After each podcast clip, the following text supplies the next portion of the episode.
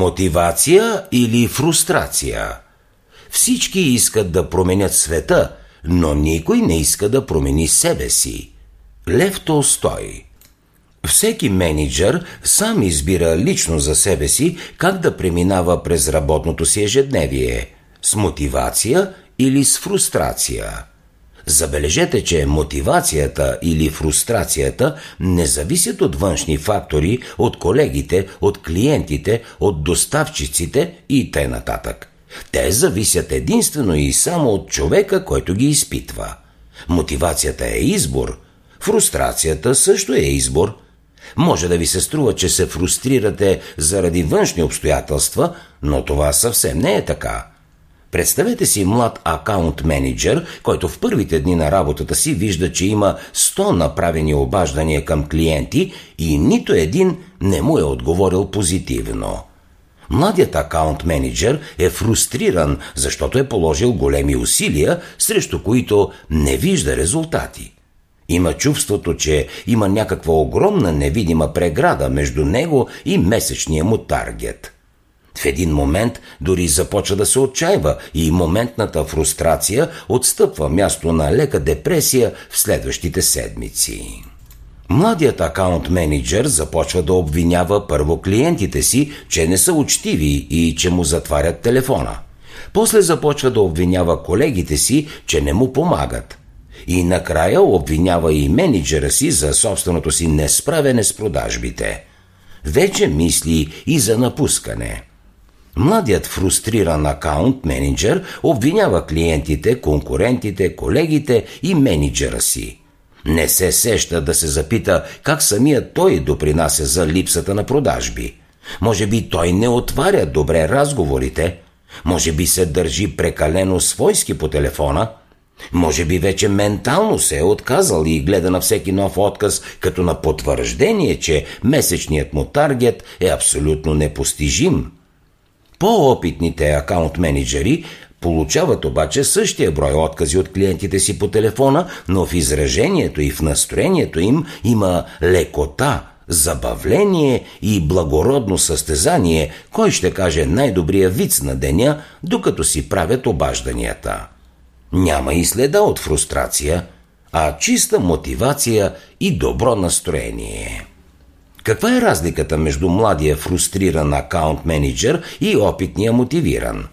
Те се сблъскват с едни и същи откази, работят в един и същи офис, имат един и същи менеджер, имат една и съща бонусна схема. Външните им обстоятелства и позитивните и негативните са абсолютно идентични.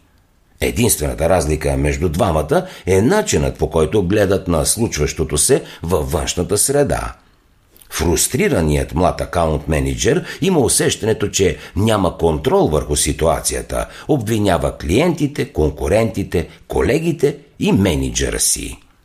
Опитният акаунт менеджер знае, че има пълен контрол върху усилията си. Няма пълен контрол върху крайния резултат но знае, че крайният резултат зависи от неговите усилия и съсредоточаването му върху намирането на най-добрия начин за действие, а не върху обвинения към другите. Единственият човек, когато обвинява опитният акаунт менеджер, е човека в огледалото.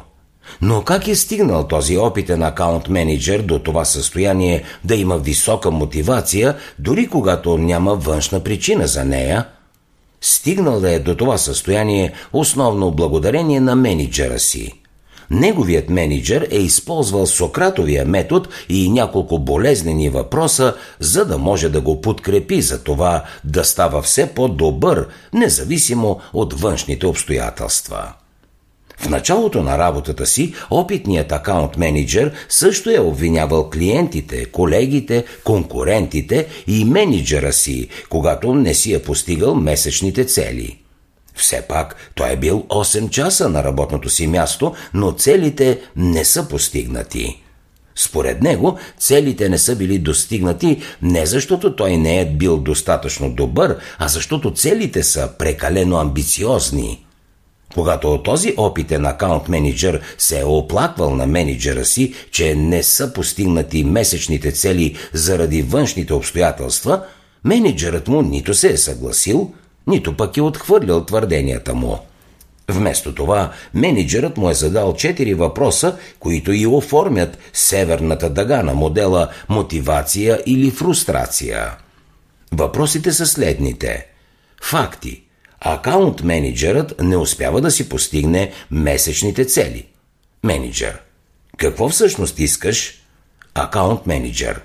Да си постигна целите – които обаче са недостижими, защото цените са ни високи, конкурентите са много агресивни и клиентите си избират доставчици по някакви съмнителни начини. Освен това, всички добри клиенти вече са заети от другите колеги. А на мен сте ми дали фирми, с които никой преди това не е успял да затвори сделка. Менеджер. Как помагаш на този проблем да съществува? Акаунт менеджер – Ами, първо се ядосвам, защото мисля, че не е справедливо такова разпределение. Като съм ядосан, започвам малко по-рязко да говоря на всички, и на клиенти, и на колеги. Тогава те пък реагират на моя тон по същия начин и те започват да говорят по-рязко. И честно казано, така почти всеки разговор спира малко преди да сме се скарали за нещо – освен това, като тръгне така денят, пушам малко по-често, удължавам малко почивките си и дори си тръгвам и по-рано. Оттам и времето, в което наистина работя по целите си, доста намалява и реално нямам и 8 ефективни часа работа. Менеджер – вече изброи два начина, по които помагаш в кавички на проблема ти да съществува. Говориш рязко и ядосано на колегите и клиентите, а също така и не използваш всички работни часове, докато си в офиса.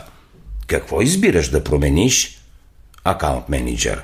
Първото нещо, което мога да направя, е да пробвам да съм малко по-спокоен и приветлив в началото на деня. То си зависи от мен. Може би може да си преместя фитнеса преди, а не след работа, за да имам повече тонус в началото на деня. Така, предполагам и разговорите ще станат по-човешки и по-плодотворни, пък и ще оплътнявам времето си по-добре. Менеджер.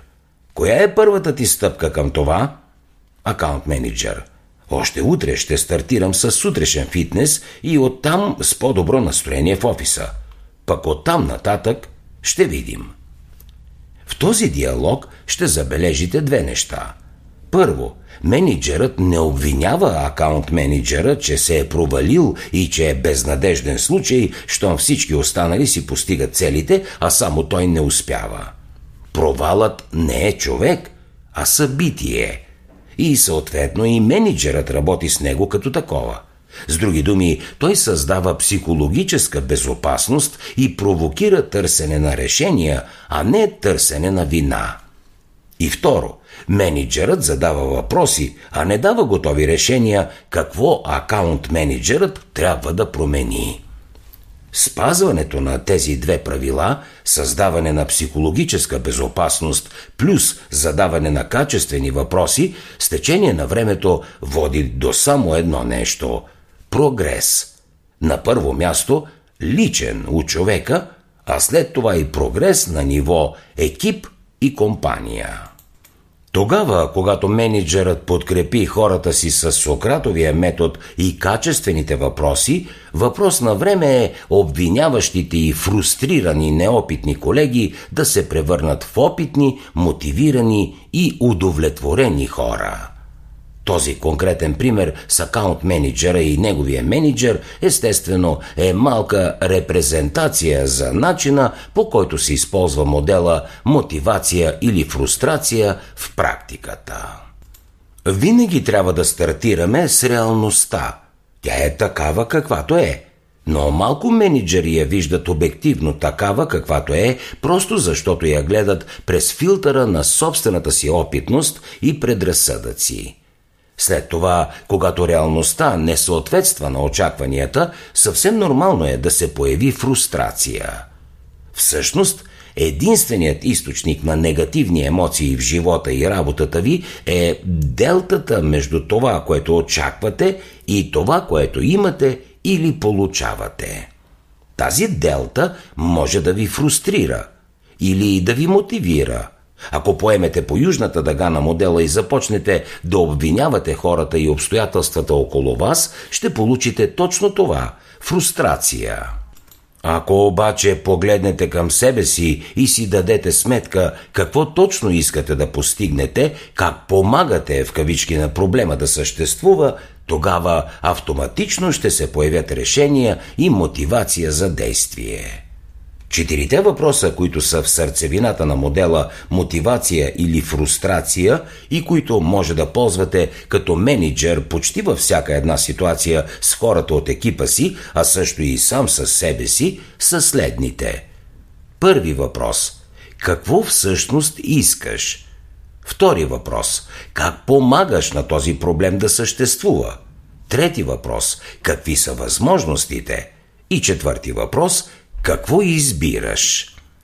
Всички въпроси са важни, но най-определящ е вторият, който фокусира менеджерите и техните екипи в правилната посока да осъзнаят как допринасят в кавички за проблема да съществува и оттам да предприемат мерки за преодоляването на препятствията. Всички хронични проблеми в екипите съществуват единствено и само благодарение на това, че менеджерите по някакъв начин помагат в кавички на тяхното съществуване. Тогава, когато менеджерите разпознаят по какъв начин помагат в кавички на проблемите и имат волята да направят промяна, положителните резултати няма да закъснеят. Но ако си останат в режим на обвинения към другите и задаване на въпроси по южната дъга на модела кой е виновен, защо никой не си върши работата, защо всеки чака, защо никой не разбира, тогава проблемите ще се задълбочат. Естествено, заради менеджера, а не заради хората в екипите или заради външните обстоятелства. Въпреки, че те може да се спрягат като причини – но причината е само една. И това е менеджерът на екипа.